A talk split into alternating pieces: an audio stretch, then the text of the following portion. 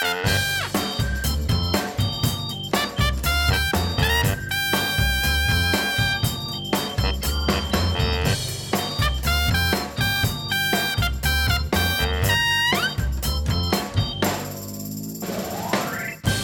wat leuk dat je luistert naar een eh, speciale podcast van CIP. Ik zit hier naast eh, Johan Toet en eh, zijn lieve vrouw Brenda. Dag Rick. Hey, wat lekker dat we hier zijn. Ja. En de meeste Zeker. mensen kennen jullie waarschijnlijk al. Ehm, je bent een hele bekende drugscrimineel geweest in de onderwereld. En je bent eh, tot geloof gekomen. En je hebt daarover echt een prachtig boek geschreven. Goed genoeg. Klopt. Ja. En daar gaan we het over hebben. Maar leuk dat je hier bent. eh, Ja, Johan. man. En leuk dat jij Ja. hier ook bent, Brenda. Yes. ja. Ik vind het eh, fantastisch om jullie hier te hebben. Ik, vanaf het moment dat ik je heb leren kennen, Johan, ben je al een inspirerend figuur voor mij. Dat ik denk van, wow, wat, wat heeft die gast voor energie? Hoe kom je aan die energie? ja, die krijg ik van de Heer natuurlijk, hè. Ja? Ja, jongen, ik sta in vuur en vlam voor het Koninkrijk van God, man. Dus ik kan Ja. mijn mond niet dicht houden. Ja, wat kan ik eraan doen? Weet je, hij heeft me aangeraakt en hij, zijn liefde heeft mij gegrepen. En eh, dat wil ik schepen van de daken gewoon. Ja. Weet je, dus ik ben gewoon razend enthousiast gewoon om te vertellen over Jezus. Ik ben razend enthousiast om de mensen te vertellen, weet je, van, weet je, er is een God, hij is echt en hij houdt van jou en dat vind je helemaal geweldig. Weet je, dat is toch geweldig nieuws. Ja, maar Ja. het is al eens anders geweest, want je hebt met een pistool tegen je hoofd gezeten. Oh ja, klopt, ja, inderdaad. Ja, in mijn oude leven heb ik eh behoorlijk veel dieptepunten gehad. Eh, ik was natuurlijk, eh, nou ja, goed, eh, voor de mensen als ze mijn boek willen lezen, goed genoeg.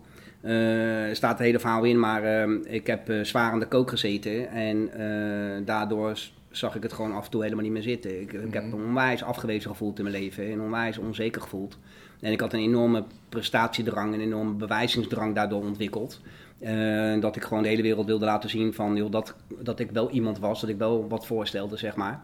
En, eh, maar ik heb daar nooit geen voldoening uit kunnen halen. Ik heb nooit dat gevoel gehad dat ik goed genoeg was uiteindelijk. Het Ja. was uiteindelijk nooit goed genoeg, zeg maar. Ja, en hoe is dat begonnen dat, jij, eh, dat je voelde van, ik ben niet goed genoeg? Is dat al bij je jeugd ja, geweest? dat is heel vroeg al begonnen, ja. Omdat mijn vader heeft zeg maar, eh, zelf ook niet zo heel veel liefde meegekregen van thuis. Dus die, eh, die vond het heel moeilijk om, om mij zeg maar met woorden te vertellen dat, hij- dat, ik, dat hij me geweldig vond of zo. Dat was eigenlijk gewoon continu afwijzing.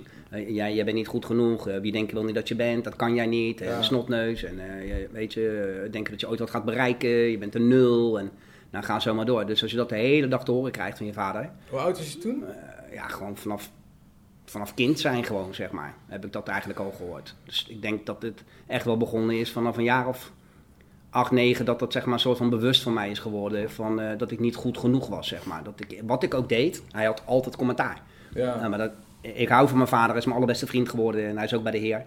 Weet je, dus, eh, maar eh, dat wist ik natuurlijk niet toen, dat mijn vader zelf ook gewoon heel veel meegemaakt had. Ja. Dus, dus maar hoe ging het dan concreet op een, eh, noem eens een, een voorbeeld. Oké, nou bijvoorbeeld. eh, Je komt thuis van school. Johan is naar school geweest, maar eh, ik heb op school heb ik, eh, weet ik veel, strafwerk meegekregen of weet ik veel wat. En, en dan kom ik thuis en dan is het niet van, nou wat is er nou precies gebeurd? Weet je, ga zitten, leg het dus rustig uit. Maar dan krijg je gelijk alle meest verschrikkelijke ziektes naar je hoofd en eh, dan moet je naar je kamer en anders dan trekt hij je kop eraf en weet ik wat allemaal. Ja, Dus dat was eigenlijk gelijk een scheldkanonade die je dan over je heen kreeg. Ja. En eh, er was gewoon geen ruimte voor een rustig gesprek van joh, hoe of wat. Ehm, ik kan een heel mooi voorbeeld geven toen ik, eh, ik ben verslaafd geweest aan de cocaïne. Toen ik 15 was. Toen eh, eh, had mijn vader gehoord van eh, vrienden van hem met wie ik samen kook had zitten snuiven, dat ik kook gebruikte. En mijn vader zei, had altijd gezegd, als ik merk dat mijn kinderen drugs gebruiken, breek ik hun neus. En mijn vader kon goed uit de voeten, dus dat ziet er geloof ik goed uit, Ja, die- ja, ja, ja. hij, hij heeft hem niet gebroken, maar eh, in ieder geval was het zo dat hij confronteerde mij daarmee van, joh, ik heb gehoord dat jij kook gebruikt. Eh, is dat zo? En ik dacht van, man, als ik tegen hem zeg dat dat zo is, ja, dan krijg ik op zeker een pak slaag van hem. Dus ik zei van, nee, dat is niet zo. En toen zei hij, oké, gelukkig maar, want je weet wat, eh, wat ik gezegd heb. En zei, ja, dat klopt. En toen besloot ik s'avonds om toch de waarheid te vertellen. Mhm. Toen zei ik van, pa, ik moet wat tegen je vertellen. Het klopt, ik heb inderdaad eh, een paar keer cocaïne gesnoven en zo. En in plaats dat hij dan tegen mij zegt van, joh, weet je, ik ben blij dat je eerlijk bent. En eh, hoe is het nou zo gekomen, weet je, waarom eh, doe je dat dan, weet je. En eh, wat kunnen wij doen om je te helpen, of weet ik veel wat. Is het gelijk van, zie je wel, vuile, vieze, dit, dat, ze, zo. En het een en het ander, zie je wel dat je niet te vertrouwen bent. En je bent gewoon een junkie en weet ik wat dan maar. Je krijgt dan de meest schrikkelijke dingen over je heen te horen. Dus ja, wat doet dat met iemand? Als je Ja. jong bent, weet je. Ja, dan, je gaat gewoon kapot. Ja. Woorden bekrachten. hè. Spreu- Spreuken 18 vers 21 zegt leven en dood zijn in de macht van de tong. Ja. Weet je, dus je kunt met je woorden kun je iemand helemaal kapot maken. En je kunt met je woorden kun je iemand gewoon opbouwen. En Mhm. eh, weet je, hem in zichzelf laten geloven. En mijn vader wist gewoon niet hoe hij dat moest doen. Dus daar is wel zeg maar, het, de, het fundament gelegd zeg maar, van het feit dat ik me heel erg onzeker voelde en mezelf wilde bewijzen.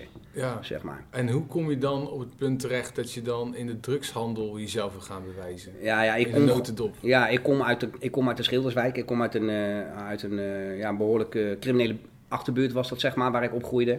En eh, dus eh, criminaliteit was eigenlijk aan de orde van de dag. En wat ik vooral zag is dat als mensen heel veel geld hadden verdiend in de, in de criminaliteit... of als ze hele mooie spullen hadden... en, en dat de hele wereld dan heel mooi over ze sprak. Van eh, zo, heb je die gezien? Moet je die auto's Ja. kijken? En dat wilde jij ook. Dat wilde ik ook. Want, Ja, dan zou ik goed genoeg zijn.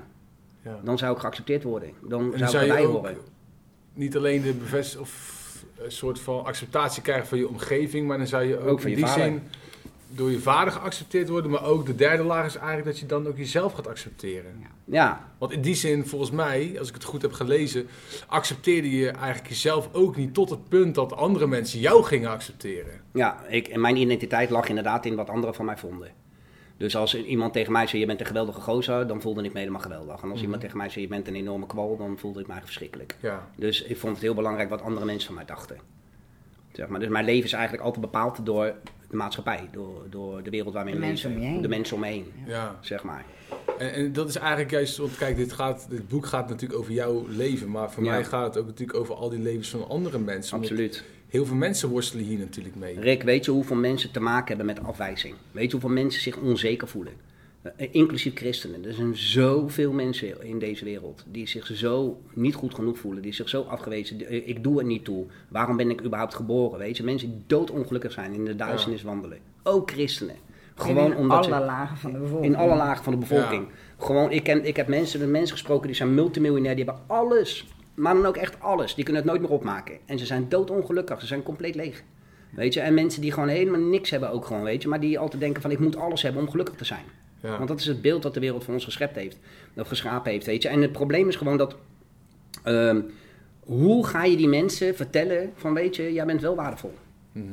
Ja, Jij bent wel kostbaar. Weet je, het is niet, eh, eh, mensen voelen zich niet goed genoeg voor een partner. Ze voelen zich niet goed genoeg als zoon of als dochter. Ze voelen zich niet goed genoeg als ouders. Ze voelen zich niet goed genoeg als eh, collega op het werk of voor een baas of wat dan ook. Mhm. Er is zoveel druk wat er op ons gelegd wordt. Dat wij op een bepaalde manier moeten zijn en onszelf moeten, dat we moeten presteren om geaccepteerd te worden door de mensen om ons heen en door de maatschappij Ja. waar we in leven. Ja, en, en we komen straks dan hoe je daaruit bevrijd kan worden. Ja, Maar jij ging jezelf eigenlijk bevrijden, of je wilde jezelf Klopt. eigenlijk bevrijden, door dus veel geld te verdienen, in de drugs Klopt. te gaan. ja. En daar rolde je eigenlijk feitelijk gewoon in. Ja, ik, Zo ik, gaat het ook ik, had, ik had echt mijn, eh, mijn eh, focus daarop gericht van, weet je, ehm, eh, er kan twee dingen gebeuren. Ik kan introvert worden en heel verlegen en ja, gewoon zeg maar dat ik totaal niet kan communiceren. Ja, Of ik word Ik- heel extravert. ja ik ga me naar, naar ik, Ik ga laten zien, ga vechten. ja, ik ga knokken. En dat ben ik gaan doen, zeg maar. En eh, ik zag, ik dacht gewoon van, oké, als dat is wat ik nodig heb om goed genoeg te zijn, die spullen en die, eh, dat geld en die status en die macht. Als ik een grote crimineel moet zijn om goed genoeg te zijn, dan is dat wat ik ga worden. Ja. En ik zal ze allemaal een poepje laten ruiken. Ja. En wat was dan die eerste grote deal die je in je hoofd hebt? Ja, het begint natuurlijk al. Je wil allemaal eh, topcrimineel zijn eh, in, als je die keuzes maakt. Maar het begint allemaal met gewoon stomme dingen: oplichten, diefstalletjes, inbraken, een, Ja. een klein overvalletje. eh, dus een keertje misschien een klein drugsdealtje, gewoon van, eh, van niks. Zeg maar, Eh, weet ik veel, een paar gram kook of zo die je voor iemand haalt en dan weer doorverkoopt. En dat soort dingen allemaal. Ja, maar, dan, je wordt niet zomaar een grote jongen, bedoel Nee. ik te zeggen. Nee. Maar jij bent wel een grote jongen. Klopt, Dus hoe krijg je dat dan voor elkaar? Ja. Neem me even mee, als ik drugscrimineel wil worden, hoe doe ik dat dan? Nou, ik denk niet dat ik je al dat het ABC van eh, Drie stappen naar... drie eh, stappen naar succesvol crimineel zijn eh, zal gaan uitleggen. Kijk, Wim Holleden zit Ja. straks in de cel, er moet toch een vervanger voor Ja, komen. ja, ja. dus misschien ben ik nou, dat wel. Ik, nou, ik hoop het niet voor je, jongen, dat wil jij echt niet. Echt niet, dat wil jij echt niet. Nee, maar hoe was je Ja. een grote jongen dan? Ja, nou kijk, weet je, ik zag gewoon een gat in de markt. Ik zag gewoon een gat in de markt, weet je. Eh, bij mij was het gewoon zo dat de meeste mensen die in de drugshandel zaten... en dan met name dan in de pillenhandel, waar ik uiteindelijk in gerold ben... eh, die wilden de, de hoofdprijs hebben voor, eh, voor een product... om zo, zo snel mogelijk, zoveel mogelijk geld te maken. En ik dacht gewoon van, als ik nou precies hetzelfde product kan aanbieden... voor een klein beetje goedkoper... Weet je, dan kan ik misschien wel, dan verdien ik wel minder, maar ik kan wel veel meer verkopen. Ja, er staat ook in je boek van, eh, weet je, je, je kunt eh, weinig verkopen en dan een euro pakken op een pilletje of een gulden. Ik weet niet wat Ja. het in die tijd was, maar je kunt ook natuurlijk duizend pilletjes doen en daar een kwartje pakken. Dat is ook nog steeds een hoop geld. Ja, Ja, precies. en dat En ging jij doen. Dat, dat, zo deed ik dat. Dus ik Massa ging is massa, kassa. massa is kassa, ja. Ja. Dus ik ging massa doen, zodat ik gewoon eh, een hele mooie prijs kon aanbieden, wat interessant was voor mensen die grote partijen wilden kopen. Ja, en gaat het dan ook echt zo klassiek als in een film op een parkeerplek met de kofferbak open en dan een tas met geld in de ene auto Ja. die dan uitgewisseld wordt met een tas Vandaag met de dag is het niet handig om dat te doen met al die camera's overal, maar dat is inderdaad wel zo gegaan. Of op hotelkamers, of eh, weet je, je spreekt eh, ergens onderweg af, langs de grote weg stop je even, of Mhm. whatever. Dus eh, natuurlijk altijd wel van die loesje plekken waar je even heel snel een tas over kan gooien. Ja. Dus, maar ook gewoon bij mensen thuis. ja, maar hoe raak je dan zoveel pillen in vredesnaam kwijt? Ja. ja, weet je, kijk, daar heb ik eigenlijk nooit zo echt bij stilgestaan. Het was gewoon vraag en aanbod. Mensen komen eh, overal vandaan en die, willen hier, die komen naar Nederland, want Nederland was het walhalla van de ecstasy. En dus ze kwamen hier naar Nederland om pillen te kopen en dan kwamen ze dus bij mijn afnemers terecht eh, voor eh, grote partijen. En dan kwamen ze naar mij toe, want ik was fabrikant. Dus ik- Ja, maar volgens Ja. mij heb jij je ook nooit zo bezig gehouden met het feit hoeveel het was. Nee. Jij was Het veel meer bezig. vanzelf. Ja, dat ging gewoon vanzelf. En jij was veel meer bezig van, oké, wat levert het me op?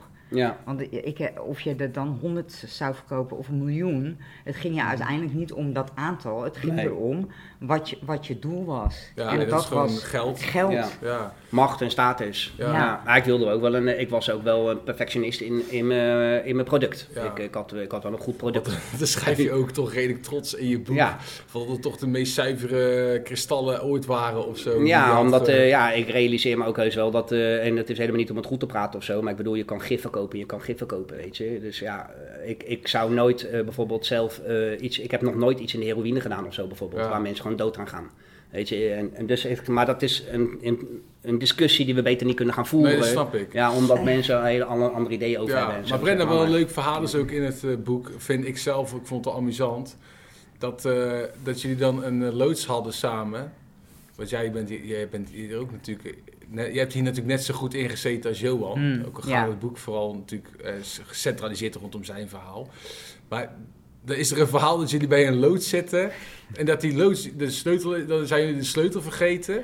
En dan denkt Johan, ja weet je wat we doen, we rammen gewoon de auto er doorheen. Ja. En dan maken we zo de loods open, want ik wil daar mijn stuff eh, produceren. Ja.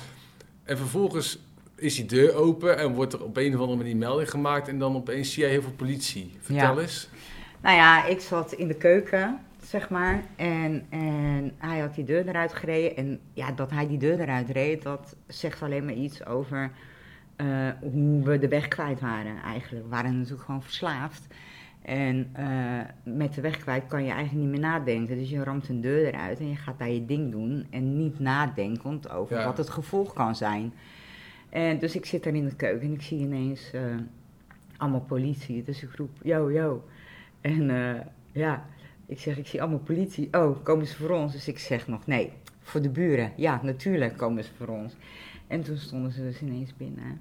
Nee, ze stonden Oh niet nee, in jij bent naar buiten gelopen. Ja, uiteindelijk Jij wel, bent ja. naar buiten gelopen. Ja, want jij probeert natuurlijk uit te leggen. Ja, nee meneer politieagent, ik heb eh, gewoon mijn sleutels vergeten. Ik heb dus maar even mijn deur ingereden. Ja, Ja, Alsof het de normaalste zaak van de wereld is. Ja. ja, Bij dat soort momenten, daar staat het boek natuurlijk vol van. Van dat soort toch bizarre momenten. ja. Brenda, wat is voor jou het meest bizarre moment wat je met Johan in je leven hebt meegemaakt? Als het gaat om spanning en nou, bizarheid. het meest bizarre moment, dat zal we niet... eh, dat, Nou, nu wil ik het weten. Je kunt het de luisteraars niet onthouden. Nee, ik weet niet. Voor mij, ja, en dat klinkt heel maf. Maar het meest bizarre moment in mijn leven met Johan is dat hij in de bijen zat en mij s'morgens opbelde: Ik heb God ontmoet. Ja, want? Nou, dat had ik dus nooit achter hem gezocht. Dat hij eh, zou worden eh, de man die hij nu is. Ja. Ja. En... Vertel eens, wat, wat vertelde die jou dan? hij belde mij op en zei tegen mij: eh, Ik heb vannacht God ontmoet. En ik had zoiets van: Oké, nou ja, het zal wel weer. Ja, Wat want hij had daarvoor weer? wel een Jezusbeeldje hè, waar hij tegen Ja. pra- praatte. Er staat Ja. ook in het boek een mooie foto van eh Jezus. Ja, we hebben wel heel veel. eh, we waren natuurlijk heel veel de weg kwijt met elkaar.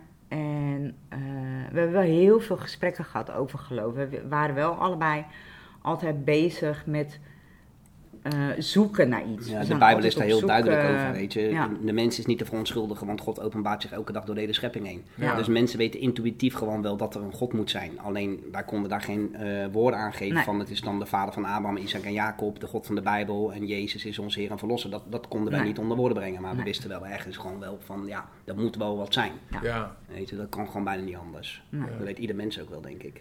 Ja, Want Ja. Brenda, eh, we horen het vaak van Johan, maar wat was er nou eigenlijk met hem gebeurd dan? Dat was dan op het einde eigenlijk van zijn eh, glansrijke carrière in de drugswereld, zo ongeveer. ja.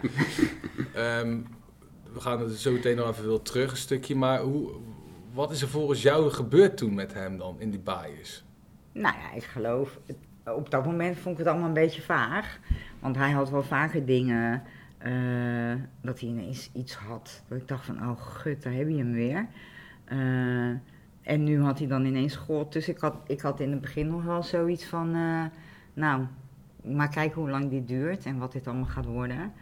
En toen jij vrij kwam en eigenlijk inderdaad eh, naar de kerk ging en in de Bijbel ging lezen en er echt mee aan de slag ging, toen dacht ik van, eh, ja, dit is wel serieus. Hier is wel echt een man met een complete verandering Ja. bezig. En was je daar blij mee?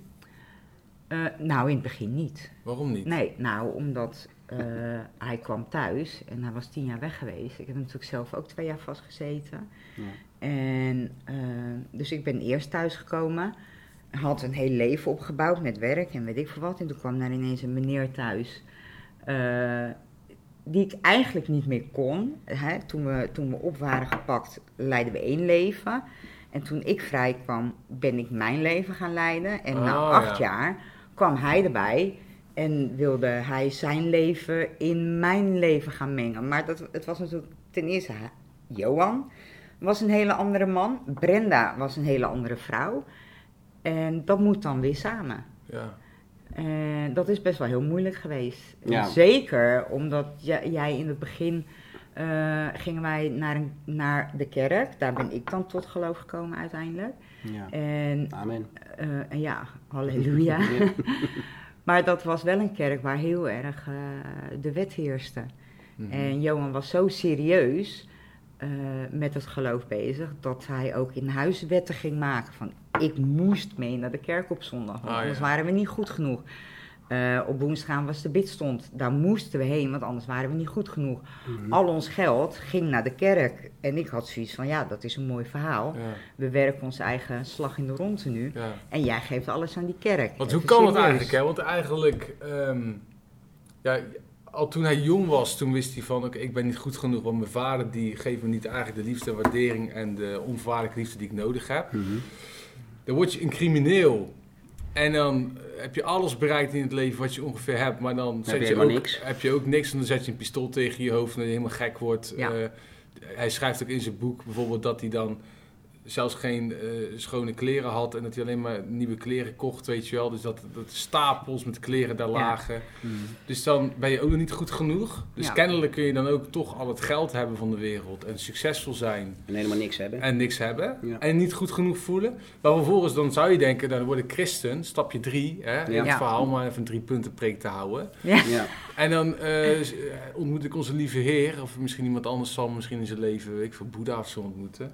Maar dat doet er niet even niet toe. Kennelijk kun je dus, dus gelovig worden En in nog een steeds kerk niet en nog genoeg. steeds niet het idee Ja. hebben, ik ben niet goed genoeg. Leg dat is uit, Johan. Ja. Nou, weet je wat er gebeurd is? Kijk, toen ik een ontmoeting had met God in mijn cel, was daar een onvoorwaardelijke liefde die mij aanraakte, waardoor ik gewoon nooit meer hetzelfde kon zijn. Die God. Omschrijf, nee, maar stop even. Omschrijf het eens. Ja, Wat is dat? nou, oké, Eh, het- mensen die het voor het eerst horen, onvoorwaardelijke liefde, die denken, Ja. "Oh, waar heeft die gast het over? Nou, kijk, weet je, ik had alles gedaan wat ik niet moest doen. En alles wat ik niet moest doen, heb ik gedaan in mijn leven. En ik was op een dieptepunt eh, beland. Ik was veroordeeld. Ik had 15 jaar gekregen. Ik heb 10 jaar in de gevangenis gezeten. En nadat ik eh 2,5, 3 jaar in mijn detentie zat, in het buitenland in Portugal, eh, kwam ik van eh 20 man op een cel uiteindelijk alleen op een cel te zitten. En ik was al aan het nadenken geweest over van, weet je, wat heb ik gedaan met mijn leven? Wat ben ik geworden? Weet je, ik, ik herkende mezelf niet meer in de spiegel. Ik was gewoon niet meer gelukkig met mezelf. En, ehm, en ik, ik was gewoon op de bodem bereikt. Mijn identiteit was kapot, zeg maar. Het was weg. En ehm, terwijl ik op een avond in mijn cel lig, na te denken eigenlijk gewoon over het leven, over de dingen die ik heb gedaan, over ja, gewoon van alles wat ik heb uitgevreten en zo, eh, schieten er gewoon eh, allerlei beelden bij me naar binnen van mensen die ik gekwetst heb, mensen die ik afgewezen heb en mensen die ik tekort heb gedaan. En eh, eigenlijk wat ik zelf zo graag wilde, dat, eh, dat heb ik anderen ook niet gegeven, zeg maar. En, eh, en ik schaamde me daar zo erg over dat ik heel erg begon te huilen. En eh, terwijl ik daar eh, zeg maar gewoon aan het zeggen ben bijvoorbeeld van mama, het spijt me, weet je, hoe heb ik jou zo kunnen kwetsen, ik wil zo helemaal niet zijn, al die dingen meer, leg ik in één keer op de grond. Het is alsof ik gewoon van mijn bed afgeduwd ben door een bovennatuurlijke kracht. En ik leg in één keer midden in mijn cel op de grond als een baby opgerold In welke baas was dat? in Portugal, Ja. in, in Madeira, in- op een eiland waar ik zat. En ehm, ik, was, eh, ik was aan het, het was midden in de nacht, het was donker. En ik had alleen licht van mijn televisie was aan. En, eh, en ik begon gewoon zo uit te schreeuwen van, weet je, dat ik gewoon zo van, van het spijt me zo, het spijt me zo, het spijt me zo. En mijn hele cel werd gewoon, gewoon in één keer gevuld met, met licht. En ik wist gewoon, dat, ik kan dat niet uitleggen aan mensen, maar als op het moment dat je een ontmoeting hebt met God, dan weet je het. Dat, Ja. dat is alles wat ik kan zeggen. Daar heb je geen Bijbel voor nodig, dan weet je het gewoon. Weet je, en ik wist Wat gewoon weet je dan? ik wist gewoon dat God de schepper van hemel en aarde in mijn cel was. Ik Je wist het gewoon. Ik het, voelde het. voelt Het, is gewoon. Het, je kan het gewoon. Je weet het gelijk. Het is in één keer bam duidelijk voor je. Ja. Van eh, dit is God. Weet je, en hij is de God van de vader van Abraham, Isaac en Jacob. Hij is de God van de Bijbel. Bam, dat weet je dan gewoon in één Ja. keer. Dat- Ik kan, je, ik kan het niet uitleggen. En En dan komt daar die onvoorwaardelijke liefde in. ja, dus, maar ik schaamde me kapot, want ik, ik weet wie ik ben. Ik ben een kakkelak, ik ben een pisvlek. En ik lig daar op de grond te janken en me te schamen over het leven wat ik heb, eh, ben, ik- ben gaan leven, op de persoon die ik ben geworden. En ik schaamde me om in zijn aanwezigheid te zijn, want hij is heilig, hij is puur. Weet je, en wie ben ik? Ik ben niks. Waar, wie ben ik dat God naar mij toekomt? Ja, en toen? En terwijl ik dat aan het denken ben en aan het uitschreeuwen ben en zeg van God, vergeef mij. Hoe heb ik ooit zo kunnen zijn? Vergeef me, ik kan nooit meer die persoon zijn. Op dat moment voel ik alleen maar liefde van hem. Alleen maar liefde. Geen veroordeling, geen afwijzing, geen niks. Alleen maar liefde. En hoe is dat om dat te voelen? Maar dit is niet te beschrijven, man. Waarom niet? omdat, omdat je leven compleet getransformeerd wordt. In één seconde, in één nanoseconde ben je nooit meer hetzelfde. Je kan nooit meer hetzelfde zijn naar een ontmoeting met God, met de levende God. Kan niet, kan niet, onmogelijk. Mhm. Echt waar. En als ik eraan denk, word ik weer emotioneel. Elke dag is dat het moment waar ik aan denk als ik wakker word. En dan ben ik zo dankbaar en zo blij. Waarom? Weet je? Omdat ik weet van, het is goed. M- m- ik ben nu goed, het is gewoon goed. Ik kan fouten maken, ik kan op mijn bek gaan, ik kan dingen niet goed doen, ik, ik kan afgewezen worden door mensen. Maar mijn hemelse vader, God, zegt, jij bent voor mij goed genoeg en ik vind jou helemaal geweldig Ja, Maar ook Maar dat is wel een proces geweest. Zeker, zeker. Tuurlijk, maar zeker, later zeker. kom je dan in de kerk. En ondanks dat je dat hebt ervaren in de kerk, Precies. of eh, bij God. Ja, Dus je hebt bij God ervaren, ik ben echt goed genoeg, weet je wel. Het Ja. maakt niet uit wie, wat je hebt gedaan, wie je bent, eh, whatever. ja. Kom in de kerk en opeens, daar, daar is het weer, het oude liedje. ja het, gebeurt zo, Rick. Ik ervaar dat wat ik ervaar met God, wat ik net beschreef. Ja. Ik heb geen kennis van de Bijbel. Ik weet niet wat mijn identiteit is in Christus. Ik weet alleen dat God geliefd is en dat hij van mij houdt. Ja. Dat is alles wat ik weet. Ja. En vanuit daaruit beweeg ik en gebeuren er machtig mooie dingen in de, in de gevangenis en weet ik wat allemaal. Er gebeuren gewoon hele mooie dingen. En dan, en dan kom ik uit de gevangenis en dan wil ik die God gaan leren kennen. En eh, mijn Europese begrip of wereldse begrip van als je eh, het God eh, gelooft, dan moet je naar een kerk. Zeg maar. Mhm. Want dat, dat moet, want anders geloof je niet in God. Zeg maar. Dus in mijn denken was dat zo. Ik moet naar een kerk. Kerk en God en kerk en God is on- onlosmakelijk Ja. met elkaar verbonden. Ja, dus, dus dus, dus dan, dan ga je eigenlijk, als ik het even mag invullen voor je, ehm, dan ga je dus denken van, ik ben goed genoeg, hè, want dat heb ik ervaren, ja, maar ik moet wel naar de kerk. Precies. Ik ben goed genoeg, maar Precies. ik moet wel gaan bidden. precies. Ik ben goed genoeg, maar Brenda moet wel mee. Precies. Ik ben goed genoeg, maar ik mag niet eh, meer soms even een Precies. slecht momentje hebben. Nou, als jij niet weet dat je onder de genade bent en dat je gerechtvaardigd bent door geloof uit genade, ja, dan ga jij automatisch zeggen van oké, ik geloof dat Gods liefde mij heeft gered, maar nu moet ik van alles doen Ja. om te laten zien aan God dat ik, eh, dat ik het waard was om gered te worden. Mhm. Dat is eigenlijk wat je zegt. Ja. Nee, dus ik moet nu in één keer allerlei dingen gaan doen. En, en weet je, het gekke is dat als God dat van mij vraagt, dan doe ik dat, want hij is God en niet ik. Ja. Snap je? Dus voor mijn begrip was, want er staat daar iemand op het podium die zichzelf een godsman noemt. Ja, en die vertelt mij vanuit de Bijbel en vanuit zijn directe lijntje met God. Ja, van luister eens, jij moet dit doen, want anders dat. En, jij moet dat doen, want anders dat. Ja, dat is En een ik- schema. Ik, hè? weet je, mijn onschuld, om het maar even zo te zeggen, is van... Ik heb alles gezien in deze wereld en alles meegemaakt. En ik weet dat niks en niemand te vertrouwen is. Iedereen kan je kwetsen, afwijzen en kapot maken en weet ik Ja. allemaal. Maar zodra je bij God komt, dat is zuiver, puur en dat is, dat is, dat is eerlijk en dat is 100% te vertrouwen. Dus iedereen die in God gelooft, dus iedereen die de God van de Bijbel gelooft, hè, de vader van Abraham, Isaac en Jacob hebben we het over, die is 100.000% te vertrouwen. Die is alleen maar goed en die wandelt alleen maar vanuit liefde. Die zal je nooit kletsen, nooit tegen je liegen, je afbreken of wat dan ook. Die zal je nooit teleurstellen. Ja? Dat is natuurlijk onzin. Ja, wist ik veel. Dat was wat ik, wat ik geloofde, snap je? Ja. Dus ik kwam in de kerk en zij vertelde mij die dingen. Dus ik geloofde dat met heel mijn hart. Want zij zeiden dat en zij zijn christenen. Dus Ja. zij vertellen de waarheid. Maar christen kunt ook eens fout hebben, dus. Nou, en of dat ze een fout kunnen hebben, niet zo'n heel klein beetje ook. Ik bedoel, eh, de slechtste getuigenis over God, die komt vaak bij christenen vandaan. Ja. ja, weet je, dat is gewoon zo. Het is verschrikkelijk. Maar ik kwam daar en ik wist dat dus niet. En ik ben toen onder de wet gekomen. Weet je, en, En daarmee en bedoel je eigenlijk... eh, ik voelde me niet meer goed genoeg. Ja. Want ik dacht, dit ga ik nooit volhouden. En hoe heb je toen ontdekt dat het dus anders lag? Ik ben op zoek gegaan, zelf, naar wie ik ben in Christus. Ja. Door de Bijbel zelf veelvuldig te gaan lezen. Door heel veel op zoek te gaan naar wat ik van binnenin eigenlijk gewoon al wist. Ja. En, En- wat is toen je grootste ontdekking geworden? Nou, ik moet heel eerlijk zeggen, ik heb eh, een eh, teaching ontdekt toen van Andrew Womack, van eh, Andrew Womack Ministries. van A Better Way to Pray. Over eh, een, een betere manier van bidden. Want ik bad eh, tot ik een ons woog. En eh schreeuwen erbij en alles. En doorbraken maken, strijden. En eh, al die dingen dat ze helemaal kapot was en zo. En echt op de grond leggen, schreeuwen en gillen en trappen met je benen. Tot, net ik zie jou helemaal gaan. Totdat, ja, maar ja, dat, ik, dat, zo was dat mij geleerd. Dus ik dacht van, nou, dit dacht, moet ik allemaal doen. manipuleren Anders luistert Ja. hij niet naar me. Ja, ik moet zijn arm omdraaien, weet je. God eh, in de houtgreep leggen dat hij niet anders kan dan hij doet wat ik wil. Ja, precies. Weet je? En zo denken natuurlijk heel veel mensen. Maar eh, jij kan God helemaal niet bewegen, joh. Weet je? Hij is liefde en het is gewoon goed, snap je? Hij, hij doet dat omdat dat heeft hij alleen voorzien. Dat is genade. Maar in ieder geval, ik leerde dus mijn autoriteit nemen. Wie ik ben in Christus. En toen ben ik daar zeg maar, mezelf steeds meer in gaan verdiepen. En toen heb ik gewoon ontdekt over genade, identiteit en autoriteit en al die dingen meer. En nu eh, kan iedereen van alles zeggen, maar ik ken God zelf. Ik ken hem door zijn woord, door zijn heilige woord. En daardoor weet ik gewoon wie ik ben in Christus. En dan kan ik het gewoon filteren. En Ja. dan hoef ik ook niemand meer te Maar als je, veroordelen. dit, als je dit een kind moet uitleggen, hè, want Ja. eh, we gaan nu snel in christelijk jargon. Ja, Hoe leg je dan een kind uit verder is wat het verschil is tussen met God leven en allemaal dingen moeten doen. Ja. Dus het idee hebben, ik moet bidden, ik moet dat doen, ik moet zus doen, ik mag zus niet eh, denken. En diezelfde God dienen alleen op een manier waar je veel meer vrijheid en genade ervaart. Hoe Ja. zou je dat een klein kind uitleggen? Mijn dochtertje is ja, zeven jaar. ja.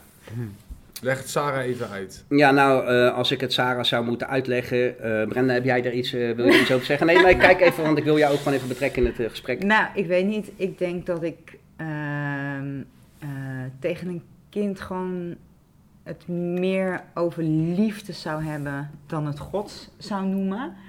Ehm, eh, en Jezus, dat dan weer wel. Nou ja, ik heb laatst natuurlijk een eh, kindje gehad hè, in mijn werk, eh, zeven jaar, is overleden. En ehm, haar ouders waren niet gelovig en ik wilde dat kind op haar op een of andere manier geruststellen eh, dat er meer was. Dus dat als zij zou overlijden, zij wist dat ze dood zou Mhm. gaan en ze dacht dat ze een zombie werd. Ja, En ik wilde haar dus gaan uitleggen dat dat niet zo was. ja. Dus je geen zombie wordt. Geen zombie Ja. wordt. Want Ik- jij, jij verpleegt, eh, voor de mensen die het niet we- niet weten, onder andere mensen met ALS. Ja, ik verpleeg mensen met ALS en toevallig heb ik een, eh, een, een terminaal kindje eh, in de zorg gehad. En wat heb je haar toen verteld dus? Ik heb haar verteld dat er iets is ehm, wat zoveel liefde geeft, nog veel meer liefde als een papa en mama Mhm. kunnen geven, wat zoveel van haar houdt dat ehm, op het moment dat zij doodgaat, zij, niet eigenlijk, zij eigenlijk niet doodgaat, maar naar de hemel gaat. En de hemel, eh, die zie je eigenlijk overdag niet zo goed, maar s'avonds zie je hem heel erg goed. Want al die sterren, dat zijn de mensen die overleden zijn, die eh, eh, in de armen van Jezus zijn, van liefde zijn, die zo geliefd zijn Ja. dat, eh, ja, jeetje, ik heb dat op een hele simpele ABC-manier met aan de hand van sterren en liefde en dat eh, Willen uitleggen. willen uitleggen. Ja, dat wij op aarde, zeg maar, dus Mhm. wij mensen, naar die sterren kijken en weten dat ze daar zijn en dat Ja. ze daar lopen, wandelen en geliefd zijn. Ja. En dat eh, Een plek waar geen Het is pijn eigenlijk, als ik, het, Plek. eh, als ik een beetje mag helpen, of hoe ik het zelf nu zie. Ja, dit is ook gewoon een gesprek, dus ik, ik mag ook vast wel wat zeggen. ja, vast. wel. Tuurlijk, Rick. Dat er een verschil is tussen hoe je mensen vasthoudt. Ik kan jou Ja. vasthouden, Johan, en dan eigenlijk jou het gevoel geven, terwijl ik jou vasthoud, jij moet eigenlijk deze kant op. Je moet iets doen voor mij, je moet nu dit doen. Hè? Mm. Of een, Loslaten is vasthouden. Ja. maar ik kan je ook vasthouden dat als ik jou vasthoud, dat je niet het idee hebt van, oh Rick, pak maar nu vast om mij, weet ik veel, eh, die kant van de kamer op te drukken of te duwen. Mhm. De wet, om het zo maar even Ja. te zeggen. Mm. En je moet dit doen, hè?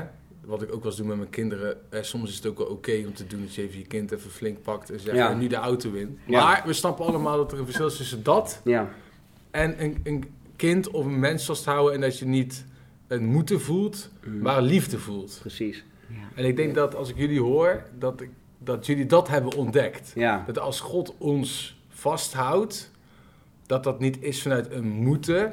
Van eh, je moet dit doen of Nee. dat doen. Maar als hij je vasthoudt, wil hij jou als het ware knuffelen. En alleen maar Precies. liefde geven en hij omarmen. heeft het aller, aller, allerbeste voor ons. Ja, Het ja. aller, aller, allerbeste heeft hij voor ons. En wij mogen hem gewoon vertrouwen als hij zegt van, joh, doe dat nou niet. Want dan gebeurt er dat en dat. is niet omdat God ons straft, maar omdat het gevolg Ja. is van de acties die jij doet. Als jij heroïne in je arm spuit, kun je doodgaan. Ja, doe het dan niet. Snap je? Dus het is niet van God straft. Hij houdt nog steeds van je met die, met die naald je arm. Hmm. Zijn liefde is onvoorwaardelijk. Er verandert helemaal niets. Er is niets wat jij kan doen om hem meer van je te laten houden. En er is niks wat jij kunt doen om hem minder van je te laten houden. Niks. Hij houdt gewoon van jou, want hij is liefde. Dat is gewoon stabiel. Dat is gewoon één rechte lijn. Zijn liefde is van begin tot einde onvoorwaardelijk. Ja. En vanuit die liefde, omdat hij mij zo lief heeft, omdat hij ons zo lief heeft, doen wij alles. We zijn een stichting gestart, de One in Him Foundation. We gaan daarmee naar Brazilië, naar Afrika, naar Roemenië. Het maakt niet uit waar God ons naartoe stuurt. Ja. Alleen maar om zijn liefde handen en voeten te geven in woord en daad. Niet tegen mensen zeggen van oké, je neemt nu Jezus aan, maar nu mag je niks meer. Nee, je neemt Jezus aan en we willen je leren om een relatie te gaan hebben met hem. En dan vanuit die relatie wil je op een gegeven moment helemaal niks meer. Ja. Nou, Ik wil geen pillen meer maken. Ik wil geen drugs meer gebruiken. Ik wil geen alcohol eh, misbruiken en al die andere dingen. Ik wil dat allemaal niet meer. Maar niet omdat ik die mag. Nou, ik zou wel, als ik jou Omdat was, ik niet eh, wil. Zou ik wel nog een keer in zo'n Ferrari willen rijden. Ja. Die ik zo voor... Ja. Had je die gewoon gekocht of had je die gehuurd? Nee, nee, nee, nee, alles gekocht. Maar weet je, Mensen, die dingen die voegen niks meer toe, joh. 94. Ja. Ja, sorry, maar ik weet dat dat... Hè, een Ferrari is ook gewoon wel leuk vinden. ja.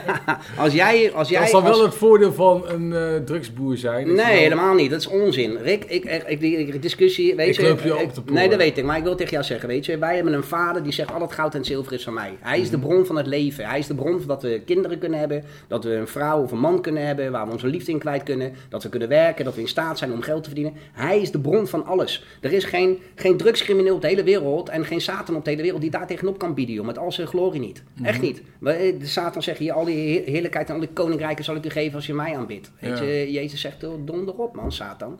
Weet je, ik, heer, ik dien en aanbid de Heer alleen. Want Ja. hij is de bron van alle leven. De Satan kan ons niks bieden wat opweegt tegen dat. Ja, ik en- zit in het hoe- infuus van de Heilige Geest. Nou, er is geen drugs op de hele wereld die mij een beter jij kan nou geven dan eh, dat. morgen van iemand, hè, die, zegt van, nou, die Rick, die doet, echt, die doet het zo goed met, eh, met eh, het CIP en weet ik veel wat. Ik heb het op mijn hart om een Ferrari te geven. Moet jij je dan schuldig over voelen? Nee, Nee, tuurlijk Rijden lekker. Nou, in, ga je er toch God. lekker in rijden? Ja, nee, tuurlijk. Dat geloof Ja. ik ook, ja. Ja. Ja, nee, dank, nou, ik wacht erop. eh, Ja. ja. Als je Als luistert... God denkt dat jij een Ferrari nodig hebt, dan krijg jij een Ferrari. Ja, en als denk- hij denkt dat jij denk het meer nodig hebt, krijg je meer. Eh, ik denk het als meer dan God misschien. Maar... Grapje. Maar, Nee, maar dit Hey, snap wat ik bedoel, ja, ik dus snap ja. het. Hey, Ja. Maar even nog... eh, ik, wil, ik wil nog heel veel dingen bespreken. Maar Brenda, kan jij goed over je verleden praten? Ja. Mag ik ook zeggen, wat er in het boek staat, dat jij bijvoorbeeld in een seksclub hebt gewerkt? Ja. Tuurlijk. Dat vind je niet erg om daarover te praten? Nee, nee, nee, nee. Ik, kan me, ik kan me voorstellen dat je daar misschien voor schaamt of zo. Mm. Maar Nee. hoe, ehm, ja, ik kan me daar natuurlijk geen voorstelling van maken. Ik kan eerlijk zeggen dat ik er nooit ben geweest. Ik snap dat mensen niet gaan lachen. Je zou het wel goed doen, Rick. Jij zou het wel goed doen, Rick. Je zou goed in de markt leggen. Oké, gelukkig dat we hier om kunnen lachen. Daar ben ik wel heel blij om. Anders wordt het zo awkward. Nee. Maar ehm, hoe ben jij daar dan in terechtgekomen? Want het, het gebeurt natuurlijk niet veel vrouwen dat ze... Ik Nee. weet niet hoe je jeugd is geweest, dat jij in de seksclub terechtkomt. Waar je, Nee. godzijdank, Johan bent tegengekomen. Dat is dan nog iets, wat, iets goeds Nou, ja, dat kan je wel zeggen. Ja. Nee, maar vertel eens, hoe, ben je daarin terechtgekomen? Nou, ik dan? ben heel. Ik, nou, ik kan even heel kort. Ik heb eigenlijk een hele fijne jeugd gehad. Ik had gewoon. Mijn ouders waren gewoon bij elkaar. eh, gewoon een middenklasse gezin. Mijn ouders werkten. Alles ging allemaal prima. Ehm, ik ben getrouwd, kreeg twee kindjes, ben gescheiden. Nee, want ik ben gescheiden omdat mijn moeder overleed. Mijn moeder overleed eh, op 41-jarige leeftijd. Ik was toen eh 3 of 24, dus mijn moeder was heel jong. Mhm. Die is een paar jaar ziek geweest. En toen mijn moeder overleed, werd ik eigenlijk boos op de hele wereld.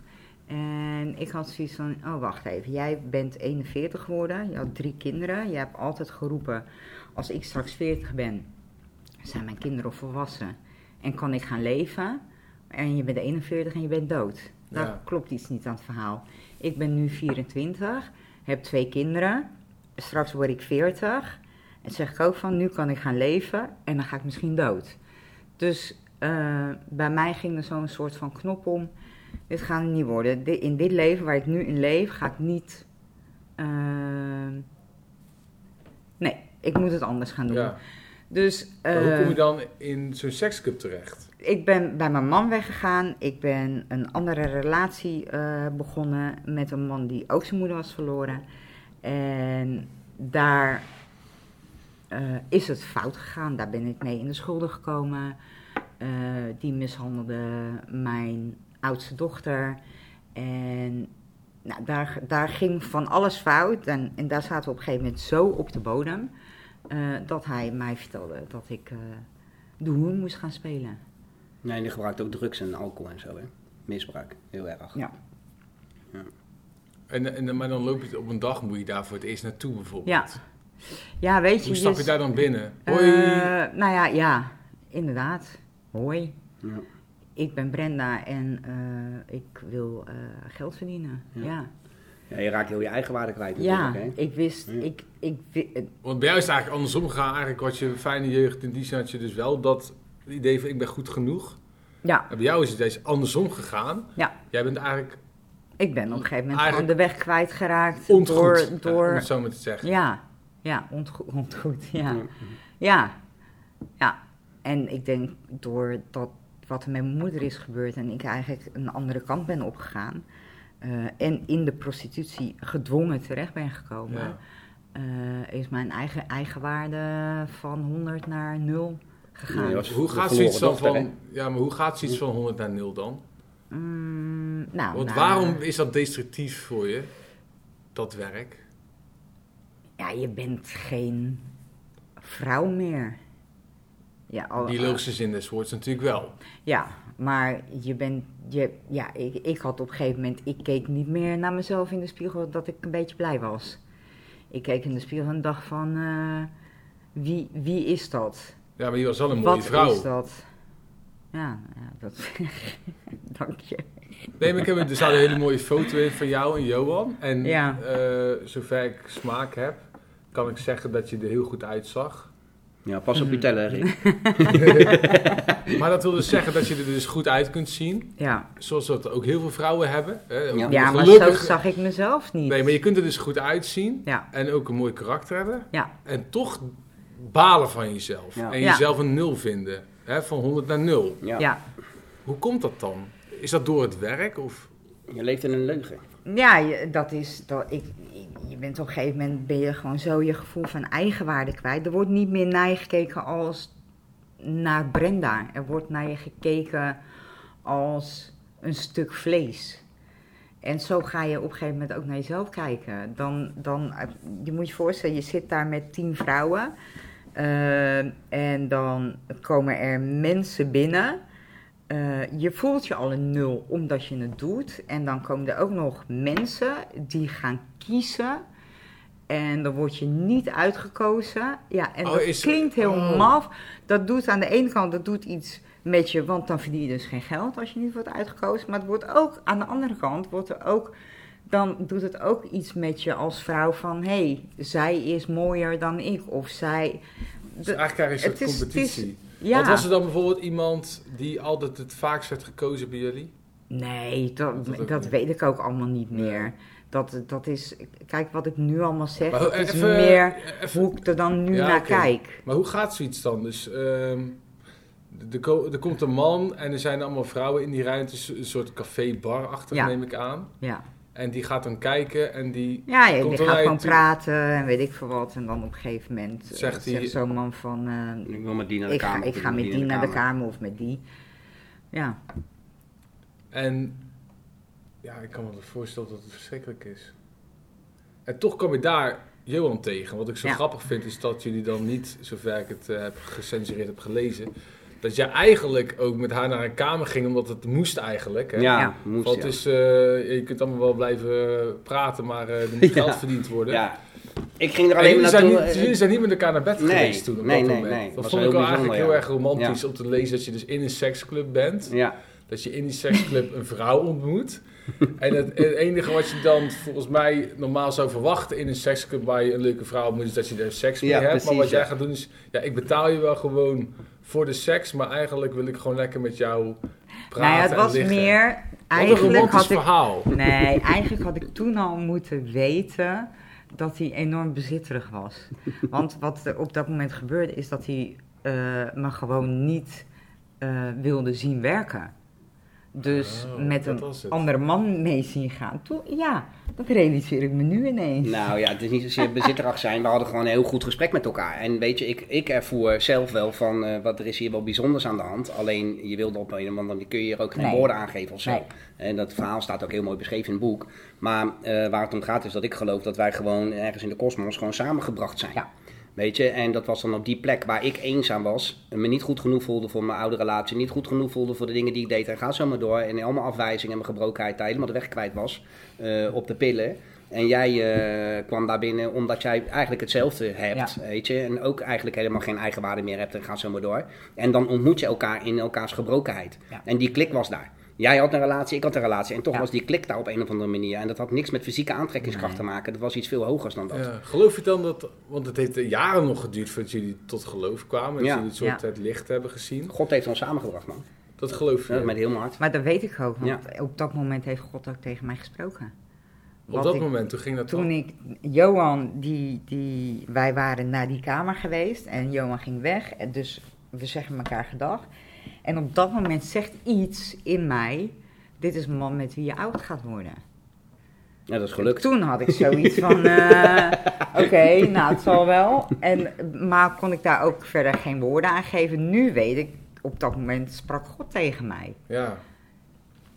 Ja, wel echt heel bizar, ja. Heel bizar allemaal. Ook ja. omdat het dus, hè, als je het ook even rechtlijnig trekt, dat dat ook betekent dat God dus soms al dus iets aan het doen is en je nog jarenlang in de shit en in de drugs en in de pillen Ja. en weet ik veel wat laat zitten, tot daar dan een soort doorbraak komt, dat Ja, je daar- eruit kan God stappen. roept ons elke dag. Maar daarmee, Iedereen. daarmee laat, je, laat hij dus zien dat de keus bij ons ligt. Ja. Ja. Hij roept ons elke dag. Iedereen. ja, en dat God dus ook in die zin ondergrondelijk is, dat is ook fijn hè. Ja. In een tijdperk waar iedereen God in zijn broekzak heeft zitten. Ja. Dat Ja. God dus in die zin, hè, zo- zoals ze zeggen, in mysteri- mysterious ways eh, dingen doet. ja, En dat is wel bijzonder om te weten van, hé, hey, ik zit hier tegenover een eh, ex-drugscrimineel en jij was er feitelijk net zo medeplichtig als wat. net zo goed. Ja. En je hebt ook sekswerk gedaan waar je gewoon niet gelukkig in was. En nu zijn jullie hier, in, altijd als ik jullie zie, zijn jullie gelukkig. ja. Ja. Ondanks dat jullie echt wel jullie En issues We hebben allemaal, maar, iedereen heeft dat. maar dat vind ik wel Ja. heel mooi om te zien. Dus dat het, dat het leven dus kennelijk zo kan lopen. Dat is onvoorstelbaar. Nou, En- weet je, en- de Bijbel zegt ja. ook wie veel vergeven wordt, heeft veel lief, hè? Mhm. Weet je, en ehm, eh, wij hebben denk ik allebei gewoon, eh, ja, dieper konden wij allebei niet zinken in het leven. Nee. Weet je, en, eh, en dan komt daar ineens een liefde om de hoek. Ja, die zegt van, weet je, ik neem jullie zoals jullie zijn, in al jullie gebrokenheid. Weet je, kom maar in mijn armen. Ja, en ik laat je zien waar je echt voor bestemd bent. Ja. En Brenda, hoe heb jij ervaren dat je dus wel goed genoeg was? Want jij was dus, je hebt de omgekeerde beweging gemaakt. Ja. Eerst was je goed genoeg voor je gevoel, toen niet door het sekswerk. Hoe heb je die je daaruit ontworsteld? Of hoe ben je daaruit bevrijd? Eh, ja, dat heeft echt wel heel lang geduurd. En misschien worstel ik daar af en toe nog wel mee. Mhm. Om waarom? Eh, Vertel eens. Afgelopen maand, als je dat, waarom worstel je daar dan mee? eh, nou, waarom worstel ik daarmee? Omdat het toch dan af en toe nog wel iets van onzekerheid eh, naar boven komt. Wat voor onzekerheid weet- heb je dan? Gewoon over hoe je eruit ziet, of of je de dingen goed doet zoals je ze doet. Hmm. Terwijl je het wel weet, ik weet het, ik weet, ik ben goed genoeg. Eh, maar dan gebeurt er iets, of er wordt iets gezegd, en dan denk je van, oh ja, zie je. Nou, die Satan, de aanklager, is- zit niet stil natuurlijk. Ja. Is er continu op uit om ons te laten geloven dat we gewoon niet goed genoeg zijn. Nee. Is er continu op uit om ons te laten struikelen en ons weg te halen bij dat wat God voor ons heeft. Ja, Ja. en dan is het dus inderdaad weten en je dus je eigen ja. ervan afkeren en die Bijbel ingaan. Mhm. Of je, wat ik dan wel doe is eh, zeg tegen Johan van, eh, zie je wel. En dan zegt hij weer van, ja maar zo kijkt God naar je. En dan denk ik van, oh ja. En dan, en dan Nou, ik Ja. zeg altijd, weet je, je moet nooit eh, met jouw leugen Gods waarheid ontkrachten, maar je moet met Gods waarheid jouw leugen ontkrachten. Ja. Wat bedoel je daarmee? Nou, eh, dat jij kan over jezelf van alles vinden, maar als het niet in lijn is met het woord van God, is het een leugen. Mhm. Alles wat niet in lijn is met het woord van God, komt niet overeen met de waarheid. Weet je? En, en is dus leugen. Dus gewoon, Ja. Het kan niet anders. En eh, als jij gaat proberen God te overtuigen van, oké, u zegt van, ja, weet je, je bent een parel in mijn handen, je bent volmaakt in Christus en al die dingen meer, weet je, en ik heb mijn liefde in je uitgestort en ik heb je lief, al die dingen meer. Ja. Nee, God, dat, ik weet dat u dat zegt, maar dit is wat Ja. ik voel en dus dit, dit is mijn waarheid. En dus ga je proberen met jouw leugen die jij gelooft over jezelf, hè, dat de wereld bij je gecreëerd heeft, of dat je een beeld dat je zelf gecreëerd hebt over jezelf, dat je daarmee gaat proberen God te counteren met Ja. wat hij zegt. Maar het moet precies andersom zijn. Alles wat jij voelt wat niet in lijn is met het woord van God, waardoor je depressief, neerslachtig, eh, eh, jezelf afgewezen kunt voelen, of al die dingen waarbij je gaat geloven, ik kan dat niet. Dat moet je gaan counteren met wat God Ja, zegt. Dus eigenlijk als je het gevoel hebt in je leven, ik denk aan al die mensen die hier ook mee worstelen, dat je, en je, je denkt, ik ben niet waardevol genoeg, dan moet je eigenlijk zeggen, ja maar wacht even, ik ben wel waardevol. Want Nou. God heeft iedereen waardevol Ja. gemaakt. Niet Dus zo'n klein denkt, beetje ook. ehm, ik haat mezelf, dat je dan denkt, ja maar God heeft mij lief. Ja, Dat je denkt, het klopt eh, niet om jezelf te ik, haten. ik mag geen fouten maken, dat je dan zegt, ja maar God die vindt het in die zin oké dat ik fouten maak. En ik mag in die zin fouten maken. Dus Ja, dan het gaat ik, om je hart. ook, Het gaat om je hart. ook Het gaat om als je zeg maar met mensen omgaat. Hè, ik bedoel, ik, ik, in mijn werk zie ik, ik weet niet hoeveel mensen die dan iets tegen je zeggen. En dan, dat kan je dus voor waarheid aannemen. Terwijl eigenlijk eh, wat mensen zeggen, Het is hun mening, het is zegt hun niks over mening. jou. Het zegt Ja. niks over mij. Eh, en, en dat is, ja, Ja. daar moet je En wat is nou het eh, sleutelmoment geweest voor jou dan dat je daarachter bent gekomen, achter deze waarheid? Kijk, je- dat, dat je er Ehm. recent nog last van hebt, dat heeft iedereen. Maar Ja, wanneer dat- heb jij de, de breakthrough ervaren in, in dat opzicht? Ik heb echt wel een. eh, ik heb dat denk ik in Brazilië gehad. Ehm, wij gingen naar. Ja, dan kan jij zo gaan zitten. Johan laat eh, heel mooi weten dat ze door moet praten. ik heb dat denk ik in Brazilië echt ontdekt. Want eh, daar. Wij werken met, met allerlei groepen mensen daar, maar ook met verslaafden en prostituees. En eh, door daar eh, de liefde uit te delen, dus door daar te laten zien dat die mensen heel veel waard zijn, ben ik mezelf gaan beseffen hoeveel ik zelf waard ben eigenlijk. Ja. ik weet niet. Door Ja, die nee, liefde te geven Ja, aan mensen die, het, die, die zoiets hebben van, hè, hoezo, waarom ik, ik ben niks waard. ja. En dan denk ik van, jeetje, als God zo over jou denkt, dan denkt hij ook zo over mij. ja, ik het weet kaatst niet, als door het ware terug, Ja. als een soort spiegel. Je Ja. geeft die liefde aan Ja. een persoon en dat kaatst eigenlijk in hun gezicht weer terug op jou. Waardoor Ja. jij het ook weer eigenlijk mag ontvangen terug. Ja.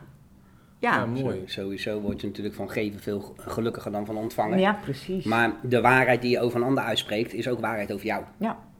Weet je, Ja. dus, eh, en daarin komt ook altijd het, het gezegd van practice what you preach.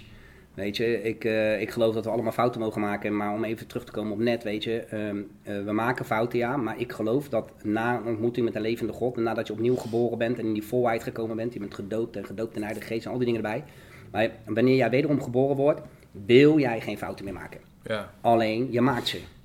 Mhm. Maar God ziet jouw hart. Ja. Hij kijkt naar jouw hart en hij ziet dat jij die fouten niet meer wil maken. Waarom niet? Omdat het is jouw natuur niet meer om dat te doen. Jij hebt Ja. geen zondige natuur meer. En jij bent nu identiek aan die van Christus, maar je maakt nog steeds fouten omdat we mensen zijn. Alleen het gaat helemaal om je hart. Mm. Weet je, ik bedoel, eh, mensen die zichzelf gaan zitten veroordelen als christen heb ik het nu even over. Omdat ze bijvoorbeeld een keer porno hebben gekeken.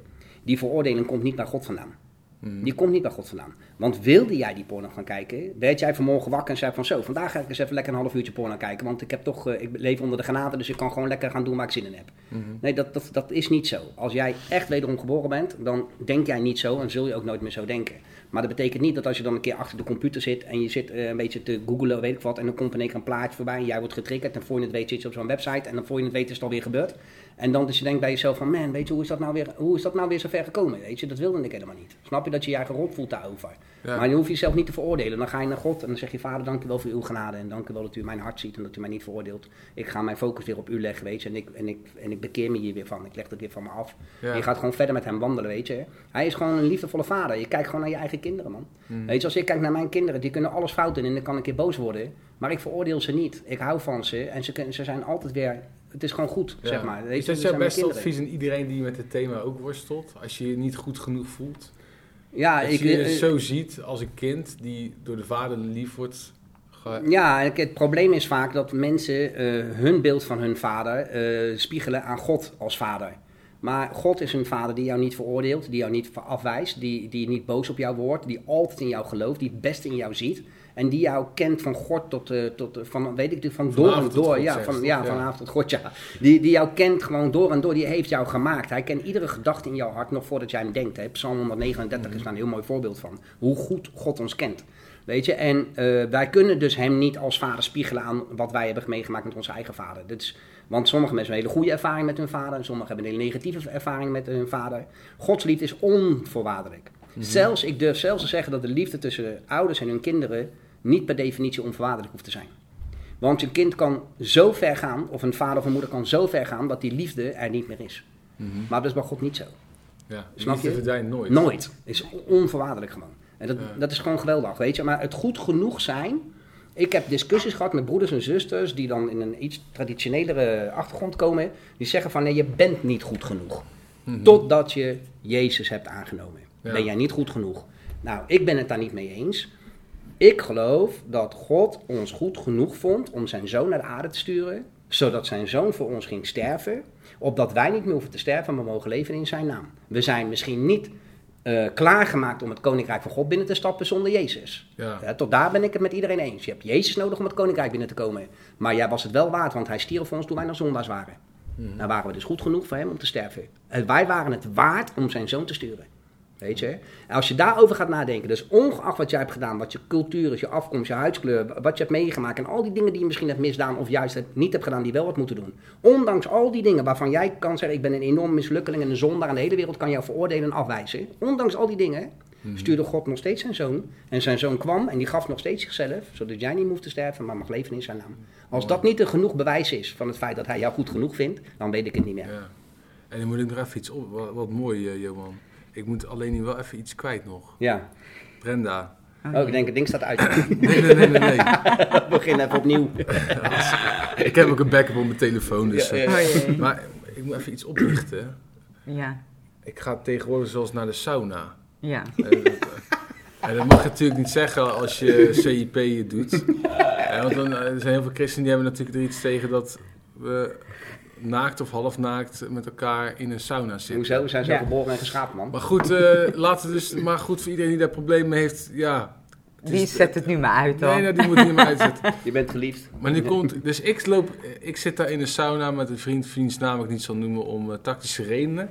En eh, ik loop in die sauna en, we, en ik kom in een sauna. En eh, dat is in Alphen, waar jullie ook wonen. Of in de buurt hebben gewoond, weet ik veel waar. Maakt niet uit, jij bent er ook een keer geweest, of zo. Ja. Maakt niet uit. Mhm. Dus eh, we raken in gesprek met een vrouw die ook in die sauna zit. Ja, je doet er toch een beetje beleefdheden uitwisselen en een beetje praten. En even later eh, zitten we aan de bar. Weet je, badjas is er natuurlijk netjes aan. We zitten een beetje cola te drinken. En opeens viel de naam van jouw man. Ja. Namelijk, jouw man heeft haar volgens mij daar ook, eh, ik weet niet hoe naakt ze waren, maar daar in, ook in de sauna tegengekomen. En op een of andere manier heeft hij toen maar eh, het evangelie erin geramd. Dacht hij, of het is een leuke vrouw. ik. Maar wat ik nou zo grappig vind, is dat, het dus, dat jouw man dus kennelijk een man is die eh, iemand tegenkomt in de sauna. En die dan dus do- dodelijk vertelt dat hij zo gelovig is, dat ze dat, ze dat zo mooi vond. En dat ze zich... dat, dat ze dan ook maar in de sauna voor heeft laten bidden en dat ze zich heeft laten dopen. Ja. Dat is toch wel grappig, of niet? ja, dat is toch mooi? Volgens mij zijn er niet veel christenen die dat Nee. meemaken in de sauna. Nee, dat is toch heel bijzonder. Ja, wat vind je ervan? Ja, wat vind ik ervan? Ik moest dat erg lachen. Ja, wat vind jij daarvan? Ja, ik, kijk, eh, ik vind het. Ik, nou, ik dacht, dit is de eerste. Ik dacht, het is mij niet vaak gebeurd dat ik een naakte vrouw ben tegengekomen. Die eh, even later in een badjas mij vertelt dat ze, in, eh, dat ze ook een andere naakte man is tegengekomen in Ja. de sauna. Die dan, of ze toen wel of geen badjas aan hebben, dat hij toen voor haar heeft gebeden. Ja, En dan stel ik het me zo voor, voor het- als het 80 graden is in zo'n sauna of zo. dat, dat is toch apart of bijzonder? ja dus dat is toch mooi? Dat je dus kennelijk ook als je het zo heet hebt als in een sauna, dat je dan kennelijk nog ook het vuur erbij kunt vinden om... Nou ja, over dat betekent dus te dat je, praten. dat je weet, ik weet, Johan zit zo vol van de liefde van God, die, die zal geen, geen mogelijkheid onbenut laten om de liefde van Jezus te, om over de liefde van ja, Jezus nee, te vertellen. Ja. En zeker eh, eh, in dit geval, eh, deze vrouw was gebroken. Ja. Ja, ja, daar vertelde ze ook iets over. ja, En dat is toch ja, heel mooi om dat te ervaren. Zeker op zo'n... Ja, want eh, ik kom er dus in die fase. Ik voel me altijd toch een beetje ongemakkelijk Ja. en zo.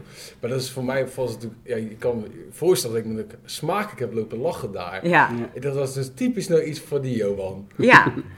Ik Ja, maar weet helemaal is? lopen Ja, daar. Het is, Bij kijk, de opgieting zitten ze, Ja. zie ik hem al helemaal zitten. En dan tijdens het opgieten, weet je, het wordt nog heter en nog heter. Dat, dat hij zo port en ze zeg, ken jij Jezus al? Ja, nou, maar weet je wat het eigenlijk is, eh, Rick? Kijk, alle mensen hebben Jezus nodig. Alle mensen hebben Gods liefde nodig, weet je. Alle mensen moeten over hem weten. En dat maakt mij helemaal niet uit waar ik ben. Kijk, wij wonen zelf niet in Alphen, maar ik weet wel welke sauna jij bedoelt. En daar ben ik ook wel eens een paar keer geweest. Ja, En eh, hoe heet dat? eh, ik kom veel in sauna, omdat ik het gewoon lekker vind. Ik vind dat fijn. Zeg maar, even, heb ik gesport ergens of wat dan ook, weet je. Dan even lekker ontspannen. En, en dan heb ik gesprekken met mensen. En waar praat ik over? Ik praat over het geloof. En mensen breken. Ik heb voor zoveel mensen gebeden in de sauna. Ik heb mensen gedood in het zwembad van de sauna.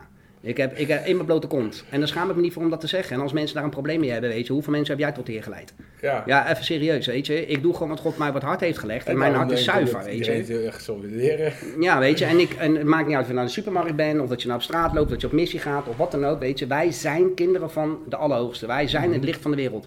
En als, ik zie het als een zaak van leven en dood. Dat als een persoon daar zit en die vertelt van ik ben doodongelukkig, ik heb eigenlijk alles, maar ik heb helemaal niks. en die zeggen eigenlijk, ik Ik- ben niet goed genoeg. Ik ben niet goed genoeg, weet je. Ik voel me afgewezen en alles. En denk van, man, weet je, ben je blind of zo, weet je. Je bent, je bent ten eerste ben je gewoon onwijs mooi, weet je. Je bent gewoon schitterend, weet je. En eh, weet je, God houdt van jou. Die vindt je helemaal geweldig. En als jij de stap durft te maken om hem eh, in je leven te laten, weet je. Dan kan hij jou brengen op die plek waar je voor bestemd bent. En dan ga je zelf ontdekken dat je wel goed genoeg bent. En dat je wel waardevol bent en kostbaar bent. En dat je, er wel, gewoon, dat je wel gewoon mooi bent, weet je. En jezelf niet goed genoeg voelen is eigenlijk jezelf continu veroordelen. Continu. En als God niet oordeelt, waarom oordeel je dan over jezelf? Ja, Dus je bent gewoon goed genoeg. ja. En dan ben ik bij het laatste thema, eh, lieve Brenda en Johan. Willem Holleder. het valt mij toch op dat... eh, eh, kijk, dit soort boeken die verkopen ook volgens mij goed, omdat het natuurlijk hartstikke spannend is en zo, weet je wel. Ik bedoel, Mm. Het is natuurlijk eh, een hele andere wereld waar je in Mm. terechtkomt als je het leest. Het Ja. is echt... Ja, je zei het zelf al, maar ik... eh, ik kan me voorstellen dat heel veel mensen jou inderdaad hebben verteld dat ze het gewoon in een avondje hebben uitgelezen. Het is gewoon een super spannend boek. Ja, Maar misdadigers worden toch opgehemeld. En, zeker. en Willem Holleder, dat vond ik grappig toen eh, ik hier naartoe reed. Daar moest ik aan denken, ja, de cultuur waarin we leven, die aanbidt in zekere zin toch criminelen. Verschrikkelijk. Hoe kijk jij dan, hè, want jij het feit dat ik ongeveer eh, hetzelfde geld verdient als Holleder, of zo niet veel, veel, veel meer. Hoe kijk je dan naar zo'n man als Willem Holleder? En hoe wij daar als maatschappij Ja. mee omgaan? Nou weet je, ehm, ik kan er wel kort over lezen, want ik ken meneer Holleden helemaal niet. En ik eh, heb ook verder niet echt een mening over hem verder, want hij is gewoon verantwoordelijk voor zijn eigen leven en wat hij daar verder mee doet. Wat ik wel weet is dat hij Jezus heel hard nodig heeft, weet je, om te ontdekken dat God ook van hem houdt. Weet je, en dat Mhm. God ook in staat is om hem te vergeven, net zo goed als ieder ander op deze wereld. Dus, maar als we het hebben over het verheerlijken van criminelen in het algemeen, hè, eh, kijk maar naar de films die je vandaag de dag ziet op televisie, alles wat crimineel is en zo, daar Ja, wordt heel vaak gekeken. talkshows aan de orde Ja, weet je, dus- ze vinden eigenlijk Ja, natuurlijk stiekem vinden het allemaal geweldig. Maar Ja. ondertussen mensen. Praat je Spannend. over mensen die, eh, die omgekomen zijn, over pijn en leed wat is gedaan. En of dat dan Holleder is, of Jantje, of Pietje, of Klaasje, dat doet er niet toe. We hebben het er gewoon even in het algemeen over. Dan heb ik zoiets van, weet je, ehm, eh, wij moeten stoppen als mensen, weet je, om dat te verheerlijken. Ja, maar ook christenen. Ja, ik ben zelf ook absoluut. gelovig, maar ik Nee, vind, absoluut. Ik vind het in die Ja. zin het ook een fantastisch verhaal, een fantastische... Ja, maar het is verschrikkelijk. Het is voor die personen, die, die, die criminelen zelf, is Ja. het ook verschrikkelijk. Want Ja. zij zijn in de duisternis en ze hebben geen idee Nee, wat ze aan het doen zijn. Alleen, mijn vraag is eigenlijk, en waarom vind ik het, dus ook een vraag naar mezelf toe, waarom vinden mensen in het algemeen, ook christenen en ook Ja. christenen als ik, het kennelijk heel erg fascinerend, zo'n crimineel? Ja, En waarom verheerlijken we in, in omdat, die zin omdat we iemand? leven in een maatschappij waarin, waarin ons dat dag in dag uitgevoed wordt. Dat en het als cool jij, is of zo? Ja, als jij, Oké. als jij elke dag gaat zitten Netflixen, elke dag naar het nieuws kijken en Ah, andere ja. dingen meer, dan ga jij dat soort dingen ga je allemaal op een gegeven moment normaal vinden en ga je het dus ook zitten verheerlijken. Terwijl, weet je wat echt stoer is? Weet je wat echt gaaf is? Een vader die 's morgens naar zijn werk toe gaat, die thuis komt, die voor zijn kinderen zorgt, die gewoon een goede christen is, weet je, die goed is voor zijn buren, die klaar staat voor een ander, die misschien ogenschijnlijk een doodzaai leven heeft, maar om zo te leven vraagt veel meer moed. Dan om te zeggen, weet je wat, ik heb gewoon eh, poep aan de hele wereld en ik doe lekker waar ik zelf zin Ja, in heb en, zoek het allemaal maar uit. Ja. weet je, ik bedoel, eh, die mensen die zijn allemaal ook op zoek naar hun identiteit. Zij willen er allemaal bij horen, ze willen allemaal geaccepteerd worden, ze willen allemaal aardig gevonden worden. Het heeft allemaal te maken met afwijzing. Ja, dus eigenlijk als, als wij als mensen of als christenen zo Willem Holleder toch stiekem helemaal geweldig vinden, op wat voor manier ook, dan eigenlijk houden we onszelf een beetje voor de gek. Ja, nou ja, kijk, meneer Holleder is misschien een geweldige persoon. Ik ken hem niet persoonlijk. Mhm. Snap je? Dus ik heb daar geen mening over. Maar eh, de dingen waarvan ze zeggen dat hij verdacht wordt, of de dingen die hij gedaan zou hebben, zeg maar, ja, die zijn natuurlijk, eh, die zijn, is natuurlijk heel erg. Ja, Ja, dus dat als mensen dat gaan zitten verheerlijken, zeg je eigenlijk, het is goed wat je gedaan hebt. ja, Snap Ja, je? zo- Als hij het gedaan zou hebben, want Ja. ik bemoei me daar verder niet mee. ja. Nogmaals, Wat, wat zou jij Willem Holleder dan toewensen? dat hij Jezus leert Oh, kennen. Jezus. Dat hij een ontmoeting heeft met Jezus. Ja. Dezelfde manier zoals ik aangeraakt ben, bid ik dat hij aangeraakt wordt in zijn cel. En dan kan hij een krachtige getuigenis worden voor het Koninkrijk van God. Ongeacht wat zijn verleden is of wat zou hij heeft goede meegemaakt. PR zijn, hè? Zou het goed doen op CIP? Hè? Ja, Ja. Dus, eh, ja, zou het goed doen voor het Koninkrijk, want bij God zijn alle dingen mogelijk. Ja, Ja. het zou, Weet je, toch- dus het zou ik- wel een mooi verhaal zijn. Dus ik bid ook gewoon die rust en vrede over hem en, en over zijn familie en over alle andere mensen die bij betrokken zijn. Ja. Daar bid ik gewoon rust en vrede over uit. Weet je, dat zij Yes. allemaal een ontmoeting hebben met God, inclusief de rechters en de, en de officier van justitie en de advocaten en, en slachtoffers en iedereen die erbij betrokken is. Dat Ja. zij een ontmoeting hebben met de levende God. Weet je, want dan kan het op een hele bovennatuurlijke manier, op een hele andere manier opgelost worden dan dat we nu allemaal erop uit zijn om elkaar kapot te maken. Ja, nou, wat mooi. Wat, wat ben je een inspirerende gast en wat ben jij een inspirerende vrouw, eh, Johan en Brenda. En wou net zeggen. goed genoeg is eh, een heel mooi boek. Als je het wil kopen, dan kan het via eh oneinhimfoundation.com. Oneinhimfoundation.com. Ja, maar het is ook in de christelijke boekenwinkels verkrijgbaar. Ja, zeker. Ja. Eh, Ja. Wil je eh, Johan of Brenda uitnodigen voor een spreekbeurt in de kerk? Ze hebben altijd genoeg te vertellen, dat heb je net gehoord. Dan kun je ze uitnodigen natuurlijk. En wat ook heel leuk is, dat ze dus inderdaad nu iets heel moois en goeds proberen te doen met hun leven. En dat doen ze in Brazilië, daar hebben ze al wat over verteld. En eh, daar gaan ze ook regelmatig naartoe met andere christenen, om hen ook eh, te trainen en ook om hen wat uit te delen in Brazilië. Dus Ja. ook eh, dat is de derde reden waarom je echt in contact zou kunnen komen met hen. Dus eh, koop vooral het boek. Nodig ze vooral uit. En raak ook vooral betrokken bij de foundation. Want je bent toch in die zin een soort van Johan Cruijff. Die dan met zijn legacy iets goeds probeert te doen. Ja, met- En met zijn energie en de talenten en je levensverhaal. En dat is toch Ja. enorm mooi. En ehm, ik vond in ieder geval het interview goed genoeg. Ik hoop jullie ook. Ja. Ja, super het goed cool. genoeg? Het deed ik het goed Ja, genoeg? ben je deed ja, goed. Rick. genoeg. Je kan, het niet, je kan het niet fout doen, weet je. We kunnen het terugluisteren en denken van, oh, hadden we dit misschien Anders zo of zo anders, weet je. Maar dan, dat is niet, het is zoals het is. Ik, Weet je, en we Ja. bidden gewoon dat mensen door gezegend zullen worden. ik geef het een 9. Ja. Ik vond het heel leuk. Ja, We zijn goed, genoeg. Goed. Allemaal. Ja. Amen, halleluja. Ja. En eh, tot de volgende keer, lieve luisteraars. ja. Doei! Doeg! Doei. Thank you.